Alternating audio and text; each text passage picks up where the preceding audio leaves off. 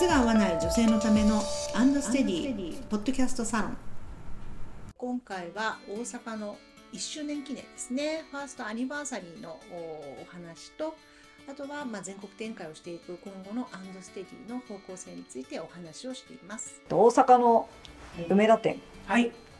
が1周年をはい。迎えたということで、はい。おめでとうございます。ありがとうございます。そうですね。2022年の3月31日にオープンをしまして、もう間もなく1年ですね。どうですか1年？いやーやっぱりねいろんなテストをするために出した2店舗目直営の2店舗目だったわけですけどい。ろんな検証ができてとても有意義だったと思いますね。例えばどんな？まずねあの東京今撮影をねいつもしているのは東京本店人形町の方のお店ですけれども、こっちはね広さでいうと20坪ぐらいあるのかな。60平米ぐらいですか。ここはもう3席あるわけですよね。3席プラススタッフルームデスクが 4, 4つぐらいあるのかな。であとはバックヤードもありますから。で結構広めじゃないですか。だけどこれをどこまでミニマムにできるかなっていうのをうんテストしたかったんですよね。うんうんうん。だから梅田は今ね30平米ぐらいの双方マンションタイプでやってますここで、まあ、スタッフ1.5人。1.5人。はい。でお客様も1.5人回しみたいな。さすがに4人喋ってるとかなりうるさいんですけど。だけどまああれできないことないよね。というのが分かりましたね。次はもうちょっと広くてもいいかもしれないけれども、まあ、30平米でもまあ十分だなというのが分かりましたよ。あとはねその地域性の違いってあるかなと思ったんです。ありそうですよね。東京って本当に全国から来ていただくしだからあんまりなんか地域性みたいなのはん。ない？でも大阪だったら例えばねサンプルで置く靴とかやっぱり皆さんい一番イメージしていただきやすいので置く靴の柄とか考えるんですけど大阪はねもう断然やっぱりヒョウ柄が一番、うん、人気というかオーダーが多いあやっぱりそうなんですね。本当にそうでした。なんかもうそういうイメージですけど本当にそうなんだ。ヒョウ柄やっぱ人気なんだなとか組み合わせ方もなんでしょうコントラスト効いてる？うんうん。あその色とそれで合わせるんだっていう なんか私もあの関東の方の人間なのであんまりそこの発想がすごく新しい。でもすごいね面白かったですよ。あとはね広告の出し方とかもまあ東京もあんまり出してないんですけど大阪はねなんだろうチラシ？手でこうチラシ配ったりみたいなこともややりましたけどやっぱり大阪は都会ですから東京と同じえー感じでいいなと思いました。配ったのは結果失敗ですかね。あそうなんですね、うん。ほぼほぼ。反応なく。ほぼ半分反応ないです。うん。だからやっぱりシティタイプなんだなという都市型？だからそこのは地域性はなかったというかもう東京と同じ感じだったんだなってちょっと思った。年齢層は変わらずですか？変わらずですね。はい。2023年の1月から常駐させてあのずっと開けるようにはしました。ちょっとあの休みがね東京よりは多いですけれども。でもやっぱりね東京からお客様の足を見られないかっていうこれはね Zoom でやってるあのオンライン相談室っていうのがあってそこで歯がゆかったのがお客様とつないで事前にお客様の足の情報とかいただくんだけれどもやっぱりちゃんと測れる人がそばにいて正確な数値が欲しいなってずっと思ってたんですよ。それができるじゃない？って思って試してやったらそれはできたわけです。うん、もうそれだけでもいいよってちょっと思っちゃいました。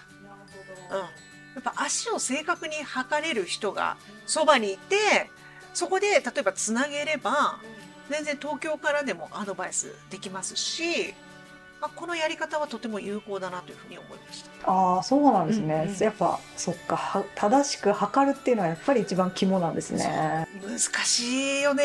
やっぱり一人じゃほら測れないしじゃあご家族の方にお願いするって言っても正しく測れるかも測らないじゃないですか。これがねそのまあスニーカーとかだったらまあいいですよ。そこまでシビアに見なくても。でもパンプス欲しいってやっぱなるとそれぐらいこうもう本当に数ミリの差でほらワイズ変わっちゃうわけでしょ？うんってなるとやっぱり適当にはできないわけですよね。パンプスのなんか遠隔はすごいやっぱり難しいなとは思うんですね。そういう意味ではだからもう各地域地域にそういう足がしっかり測れて、まあ、アドバイスをしながら例えばもう東京とつないで「あのこんにちは」とかって やれるような拠点があるのがやっぱりいいなというふうに思いましたね。どこでも何でも、まあ、できる足が測れる人がいればできる、うん、というふうに思いましたね。まあ、サンプルの数はね東京よりもちろんちょっと少ないんだけれども、まあ、大体スニーカーとパンプスとあとはまあその時々であ見たい靴っていうのを、まあ、東京から送り込んだりとかしながらそこもまあ事足りるこんなフルセットはそんないらないのかなともちょっと思いましたしね。ああなるほどそうですね、予約制だからね、はいあらかじめ送ってそうです用意しておけばってことですよねで。すなんかいろいろ考えてたハードルがうん結構あ意外と全然クリアできるなって思いました。いろいろ発見ですね。そうあと靴困ってる方やっぱりいますね。全国にきっといると思うしいねお悩みもやっぱり地方の方結構いらっしゃいますもんねらっ。しゃいます。ぱり大阪だと岡山とかからもいらっしゃるんですね。あと高知ん？愛媛の方から？